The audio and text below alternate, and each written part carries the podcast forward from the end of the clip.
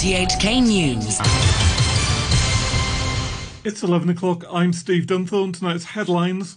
More coronavirus cases emerge from the Kwai Chung warehouse cluster. The Financial Secretary plays down concerns about the local economy over threats of US sanctions, and police ban the June 4th candlelight vigil at Victoria Park. For the first time, a healthcare worker has been infected with COVID 19 while performing his duties. The 27 year old paramedic was only wearing a surgical mask while taking a patient to hospital on Saturday. He's one of three new cases reported today linked to the Kwaichung warehouse cluster. Here's Dr. Chuang Shuk Kwan from the Centre for Health Protection. The source of infection of the ambulance man is still under investigation. He has an obvious contact with 1084. That's why we, we, we, we know that um, he has a he's a known contact with 1084. He also recalled there's a um, he had a accompany another um, case uh, on 29th of uh, May with full PPE without any high risk procedure. So we consider the risk for that um, uh, that occasion is very small. And sources say four people who live in the same building in Lek Yuen Estate in Sha as the couple who tested positive at the weekend are now infected with the virus, according to preliminary test results. An infectious disease expert from the University of Hong Kong, Professor Ivan Hung, says he's concerned that the outbreak could last into the winter flu season. We will be expecting some local cluster, small cluster to happen uh, now and then until probably we'll, we might be seeing a second surge in the coming winter. The problem, of course, is that we worry about co-infection with influenza together with the, uh, the COVID-19. Uh, so the mainstay of prevention is still uh, very important is the use of surgical masks, which are able to prevent or break the, the transmission chain for both COVID-19 and influenza. The financial secretary has sought to offer assurances about the local economy amid the threat of US sanctions over the introduction of national security laws here. Paul Chan has ruled out, at least for now, downgrading the city's GDP growth forecast further expressing optimism that the economy will rebound in the second half of the year. The economic recovery of Hong Kong in the second half of the year very much depends on the epidemic situation locally and also the global pandemic situation.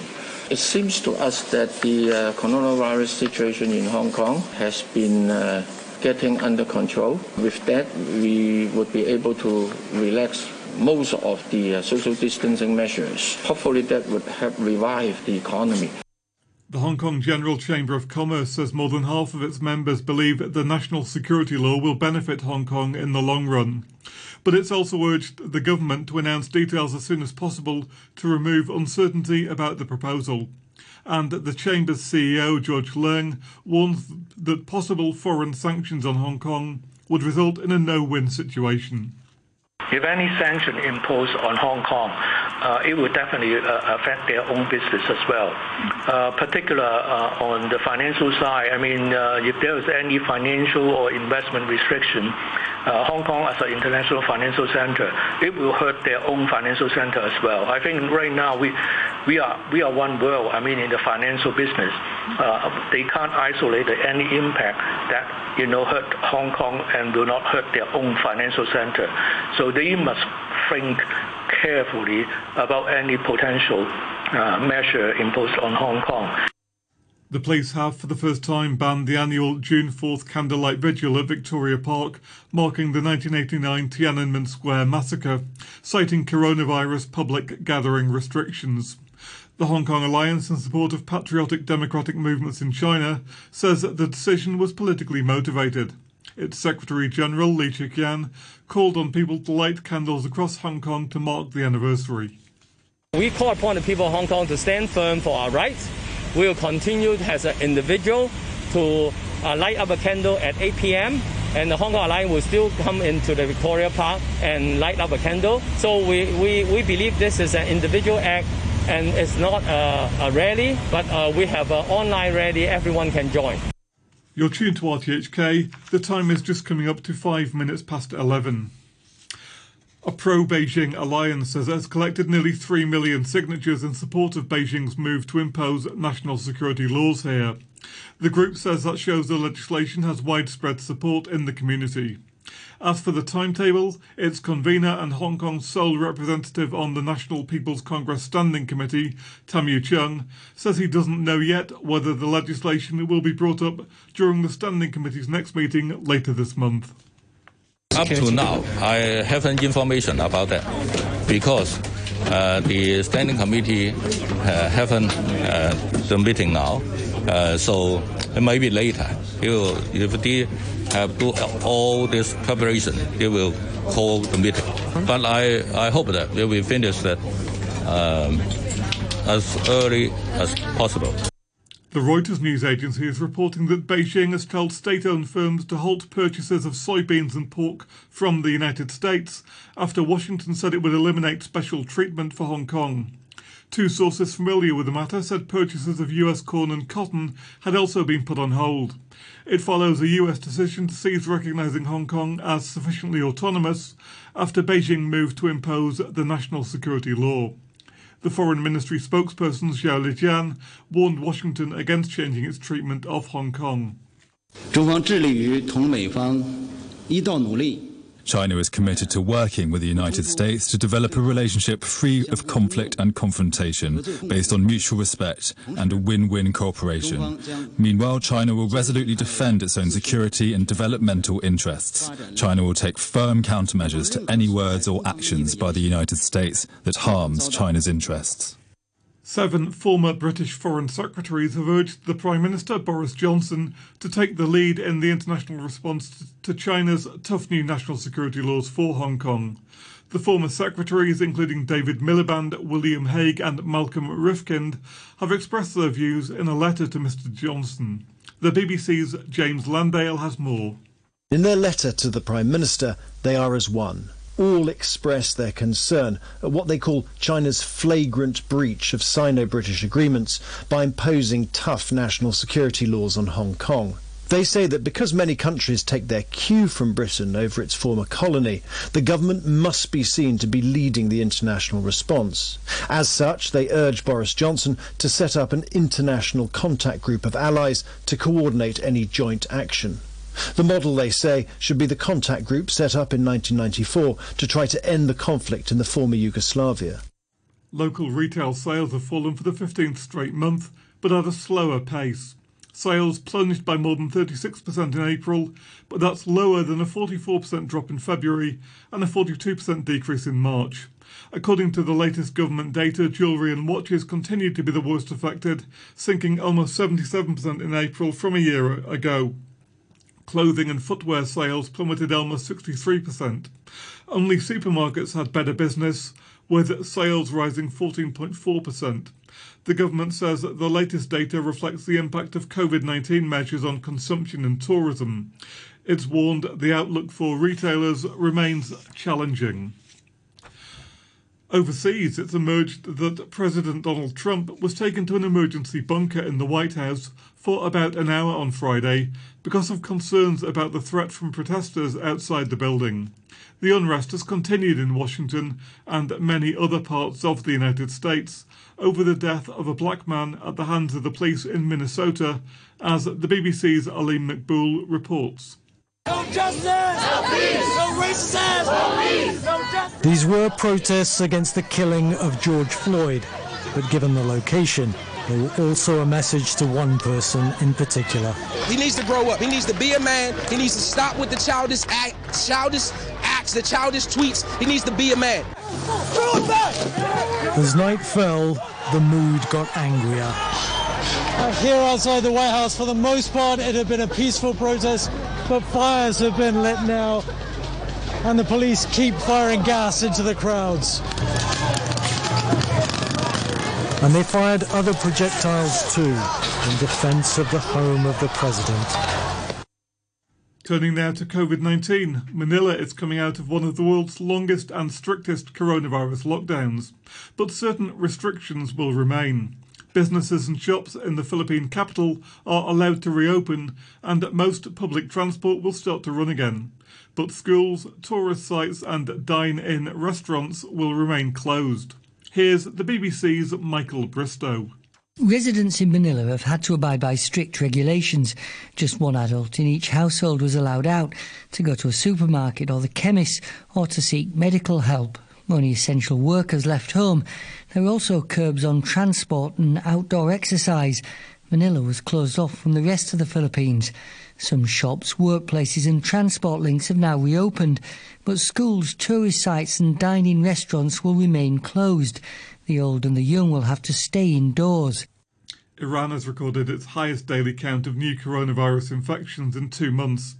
The health minister has warned of a dangerous new peak. Here's the BBC's Sebastian Usher. The latest official figures from Iran show almost 3,000 new coronavirus infections in the past 24 hours, with 81 more deaths. The health minister Saeed Namaki has said it's clear that the crisis is far from over. Since early April, Iran has been trying as much as it can to reopen businesses, schools and mosques after suffering the worst outbreak in the Middle East. Officially, it's recorded nearly 7,900 deaths, but other accounts have put the figure much higher. Moscow is beginning to lift its coronavirus restrictions today, despite Russia recording a record number of deaths from the virus in the past week. Some suspect relaxing the rules has a lot to do with politics. The BBC's Sarah Rainsford reports from Moscow. After two long months under lockdown, Muscovites are finally being allowed out to exercise three days a week. But the shopping centres are opening as well as the popular city parks in a major relaxation of the coronavirus restrictions. It's all happening with the infection rate still stubbornly high, with around 2,500 new cases detected each day in the city. But both politicians and public health officials here insist that the worst has passed, that the hospitals aren't swamped, and that it is safe to begin a cautious step by step return to life before lockdown. A city near the Japanese capital Tokyo has proposed banning the use of smartphones while walking, in a first for the country. More from the BBC's Will Leonardo. It's a common complaint worldwide. Pedestrians glued to their phones, oblivious to others around them. In Japan, one city has had enough. The bill to ban the practice will be voted on by the Yamato City Council next month. The issue has gained attention nationwide. A few years ago, a simulation by one of Japan's largest phone providers found that if 1,500 smartphone users attempted Tokyo's famous Shibuya crossing simultaneously, only a third would make it to the other side without incident, with the majority colliding into each other. The ban, if passed, would only be the latest restrictions for pedestrians in the safety-conscious country. While many bars and eateries in Japan are still filled with cigarette smoke, lighting up while walking is a finable offence in many cities. Sport now and England's Jadon Sancho has recorded the first hat-trick of his career as Borussia Dortmund thrashed Paderborn 6-1 in a German Bundesliga match played behind closed doors. The 20-year-old is the first English footballer since 1989 to score three times in a game in one of Europe's top leagues outside the UK. He also joined players across the Bundesliga, offering support for the ongoing demonstrations against racism and police brutality in the United States. The BBC's James Gregg reports. England forward Jadon Sancho revealed a Justice for George Floyd t-shirt after scoring a hat-trick on his first start for second place. Borussia Dortmund, since the Bundesliga resumed, they thrash bottom side Paderborn six goals to one, and they now move within seven points of leaders Bayern Munich with that victory. Earlier, Borussia Mönchengladbach moved into third with a 4-1 victory over Union Berlin. Rugby Australia has announced the sacking of a, thir- a, third of its staff as the organisation works to recover from the sport's coronavirus enforced shutdown. The organisation said 47 of its 142 full time workers would leave over the coming months, and those remaining have been asked to take a 5% pay cut. 30 other contractors and casuals have also been sacked. Rugby Australia's interim chief, Rob Clarke, called it an incredibly difficult day, but said it was necessary to ensure the viability and sustainability of the organisation. A reminder of our top stories tonight.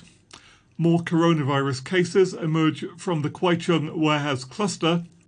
The financial secretary plays down concerns about the local economy amid threats of US sanctions. And police ban the June 4th candlelight vigil at Victoria Park. The news from RTHK. RTHK Radio 3. It's time now to look at stories covered in this evening's News Wrap programme.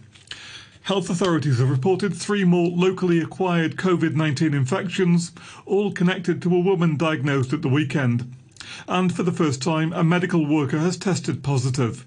Dr. Chuang Shuk Kwan from the Centre for Health Protection said that the 27 year old paramedic had performed some procedures on the woman as she was being taken to hospital on Saturday.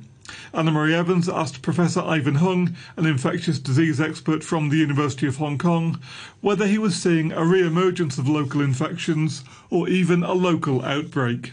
It's an outbreak. There are some uh, local cases that are happening right now, but not many of them, just a, a small cluster. I think what we have to do is to clarify what actually, where are the sources of these infections, and that will probably tell us more about uh, what actually is going on, whether this is a local, a real local uh, outbreak, or whether it is a, a so-called imported in certain ways. Nevertheless, we will be expecting some local cluster, small cluster, to happen uh, now and then until probably we'll, we might be seeing a second surge in the coming winter. Now, it's the first time a health worker has been infected. Um, do they have enough protection and are they taking adequate precautionary measures? Well, I think overall we are uh, very cautious.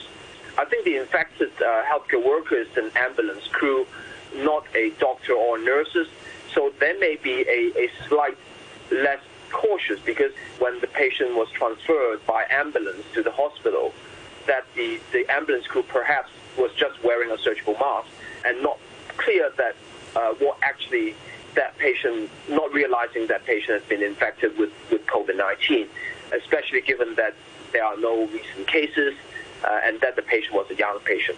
So I think the, the overall is that we have to be very cautious, taking the measures that we are treating anyone with respiratory symptoms as if they are COVID-19, and that they should be wearing an N95 plus a, a face shield, especially when you see patients, no matter what age, that they present with upper respiratory symptoms uh, or fever. Now, what do you think is the source of the infection? Well, I think currently uh, we are not sure yet.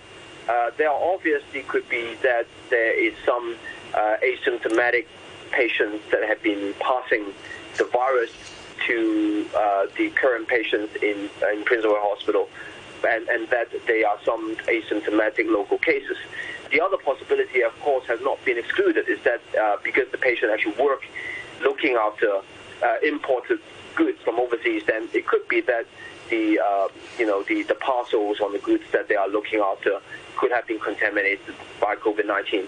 Uh, even though we have no evidence yet, but uh, it could be one of the sources. So it could be an imported source. Now, you did refer to this earlier, but are you worried the coronavirus outbreak will continue until winter and then be coupled by the flu season? And also, why are you calling for the use of nasal vaccines for young children? Well, I think the problem, of course, is that we worry about co-infection with influenza together with the uh, the COVID-19. Uh, so the mainstay of prevention is still uh, very important is the use of surgical masks, which are able to prevent or break the, the transmission chain for both COVID-19 and influenza. Nevertheless, I think important is to prevent the influenza outbreak in addition to wearing masks, especially in children, to give the, uh, the either the nasal vaccine or the FluMist or the conventional intramuscular vaccine. But the flu, uh, the FluMist, the nasal vaccine is perhaps much more acceptable for children and can easily be uh, given to the children with better acceptance both with, uh, with the parents and also the children. The Hong Kong General Chamber of Commerce has urged the SAR government to do more to allay the concerns of other countries, especially the US, about the upcoming national security legislation. While the Chamber said more than half of its members aren't too concerned about the bill and actually believe it will do Hong Kong good in the long run, they are worried about possible sanctions that other countries may impose on the SAR. Earlier, Priscilla Ung asked the Chamber's Chief Executive Officer, George Leung, for his reaction to the recent announcement by US President Donald Trump that America will begin eliminating Hong Kong's special trade status. Actually, we uh, just uh, completed a survey on how um, our members see uh, the national security law, uh, their impacts on their own business. Uh, the result um, show that uh, actually quite a large portion, some around 60%, uh, of our members see uh, in the long run uh, the introduction of the law would have a positive impact on their business. Uh, although in the short run, because right now we still haven't uh, seen the details, and uh, there's a lot of rumor, you know, in in the media that might affect, you know, um, their sentiment, and that's why in the long run, um, the business, our member business, believe that uh, there might be more than half of our member uh, to see uh, a negative impact. So that's why the chamber urged um, the authorities to release the details of the legislation provision as well as the implementation measure as soon as possible. we believe that when the details are made known to the public and remove the uncertainty, then it will have more business uh, people believe uh, uh, positive impact on the overall op- operating environment. But are they concerned about, you know, the sanctions from the U.S.? When the time we conduct uh, the survey, uh, the U.S. hasn't been announced its measure yet.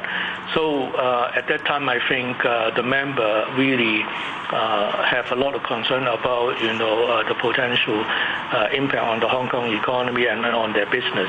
But so far, we learned from the announcement of the U.S. the impacts on Hong Kong. I mean, the, announced measure on Hong Kong seems to be limited, particularly on on the trade side and on other area. So uh, I think that uh, the member might less concerned than before. but we needed to check it out a bit later when all the details being known. One point I want to emphasize is we also ask our member whether they are concerned being arrested uh, or under any uh, possible le- uh, legal loophole that might uh, being trapped by this uh, national security law. Uh, but we found that this is the item they are least concerned. So they are more concerned about the uncertainty surrounding the law in the short term. Mm. but they believe that the law will help to improve the law and order and provide a much safer uh, business operating environment in the future. And that's why uh, quite a lot of members express a positive will uh, towards uh, the, security law. Mm. Now, it seems like they, so they are quite positive about this law. But then, of course, um, President Trump's announcements are, are short on details. And, you know, then there may be room for more discussion and negotiations. Do you mm, think that the Hong Kong government should get more actively involved in this and probably like try and, you know, reassure the U.S.? Definitely. I mean, uh, right now, I mean, uh, the impact on our trade seems to be very limited. I think the financial secretary already mentioned the number, so I don't repeat here. Uh, but one thing is we still needed to let the U.S. and other our trading partner knows that Hong Kong is an international city. If any sanction imposed on our on our on Hong Kong, uh, it will definitely uh, affect their own business as well. Uh, particular uh, on the financial side, I mean, uh, if there is any financial or investment restriction, uh, Hong Kong as an international financial center, it will hurt their own financial center as well. I think right now we we are we are one world. I mean, in the financial business, uh, they can't isolate any impact that you know hurt Hong Kong and will not hurt their own financial center. So they must think carefully about any potential uh, measure imposed on Hong Kong, and the Hong Kong government should uh, talk uh, to this country more to let them to understand, I think, the situation. And also in our survey, we found that uh, our foreign companies in Hong Kong actually more concerned about the sanction and also the security law than the uh, local company. It just reflects that uh, if there's any uh, potential sanction imposed on Hong Kong, uh, it would hurt, you know, mostly uh, those foreign companies in Hong Kong here. So I think that is the message we needed to send back to, you know, the U.S. and other governments. The coronavirus lockdown in the Philippines has been the longest in the world at more than two months and also one of the most stringent. Workers who arrived back in the Philippines have not been allowed to leave Manila to head to their home provinces for two months, leading to at least one suicide. Domestic helpers were unable to come to Hong Kong to take up their contracts, and foreign domestic workers here have been unable to go home on leave. Now, there has been a slight easing of the lockdown, and RTHK's Manila correspondent Alan Robles told Annemarie Evans how much difference it will make to daily life there. Well, lots of people have been allowed back out in the street because of the lifting of uh, the quarantine, which lasted 76 days. However, I, I, should point out that it's not a total lifting of the quarantine, that there are certain classes of people, for instance, seniors and then people younger than 20 aren't allowed out, and certain shops and certain businesses still aren't open. So it's basically a, a list of employees who are going to work. And Now, the reasons for the uh, how would you say, upgrade of the status probably has very little to do with uh, the pandemic because the numbers really haven't changed, and the in fact the infection rate might be going up. It's the economy that has been taking a wailing, and Metro Manila is the economic hub of the Philippines, and it's been shuttered for more than two months. So the country's economy is taking a beating and businesses are going bankrupt. And I think people are worried about that. That's why the government decided to open Metro Manila and certain provinces now, the other thing is, in a similar way to India with some of the migrant workers there, I mean, you've got a lot of people in the Philippines who are going to be on day wages, uh, you know, so already there was uh, an acute problem with poverty, and that's been exacerbated by COVID 19. So, how are these people coping? Well, that's one thing. The government has been providing these people with some sort of subsistence allowance for the last two months. And then a spokesperson, the presidential spokesperson, said recently that this allowance will be withdrawn because now we're on what they call general community quarantine, and therefore the government doesn't see any need to continue giving these uh, these allowances. So I don't know what they're going to do, but that's the least of their problems. Even the people going to work have problems because uh, government might have lifted restrictions on transport, but they they haven't allowed jeepneys and buses to uh, to operate. So these people who are going to work find that they only can take a, the train or private vehicles or taxis, and these are in very much in short supply. And the government basically said, "Well, that's your problem." And I think that people have had difficulty getting to work, and then they're going to have to get home because many cities still have curfew, which lasts from 8 p.m. to 5 a.m. Gosh, that's quite stringent. So, why has uh, President Duterte and the government been so tough during this last two months? Well, the, people are saying that they weren't tough enough early, that they didn't restrict these people, and that, that they should have implemented the quarantine uh, weeks before they actually did. And as a result, uh, the, the infection rate uh, was actually climbing. And now that it's it's been implemented for two months, people are saying that the government actually hasn't done enough testing and contact tracing to maybe warrant lifting this quarantine. In other words, the government might be taking a big chance. It's really a toe in the water, I think. And government is prepared to implement quarantine, harsh quarantine again, should the infection rate spike. So this opening is only going to last until June 15, and government is going to see what it will do then. The Bulgarian born artist Christo has died at his home in New York at the age of 84. He became famous for covering some of Europe's landmarks with reams of cloth, including the Reichstag in Berlin and the Pont Neuf in Paris. With an assessment of his life, here's the BBC's Will Gompertz. He always worked together with his wife, born the same day, same year, same hour, called Jeanne-Claude. And they started in 1961 in Cologne, in the harbour, where he started wrapping oil tanks, rather like he did at the Serpentine a couple of years ago, in cloth and then they, they, their projects get more got more and more ambitious until in the 80s, as he said, he wrapped the, the, the, Reichstag in Berlin, which was the most extraordinary thing to do. And I suppose he's coming out of this same idea of land art, where I, I suppose famously Robert Smithson made Spiral Jetty in, in Salt Lake. Um, but the great difference about what Christo and Jeanne-Claude were doing was they were making art out of the built environment where humans had been or where humans existed. He was taking great big structures, immovable, cold, hard structures, wrapping them in these beautiful diaphanous fabrics and giving them sensuality and, and this fragility and turning big buildings into beautiful sculptures. The BBC's Will Gompertz. Those stories were part of the News Wrap programme, which was broadcast on RTHK earlier this evening. Steve Dunthorne from our newsroom The Education Bureau has launched the eApp online application system for this year's Hong Kong Diploma of Secondary Education Examination candidates. Students can lodge advance applications for sub-degree and undergraduate degree programs not covered by the Joint University Programs Admissions System. Applicants do not have to notify the institutions of their examination results in person. Please visit www.eapp.gov.hk on or before July 13th. Live across Hong Kong, this is Radio 3. January to December, we'll have moments to remember. Remember. Remember.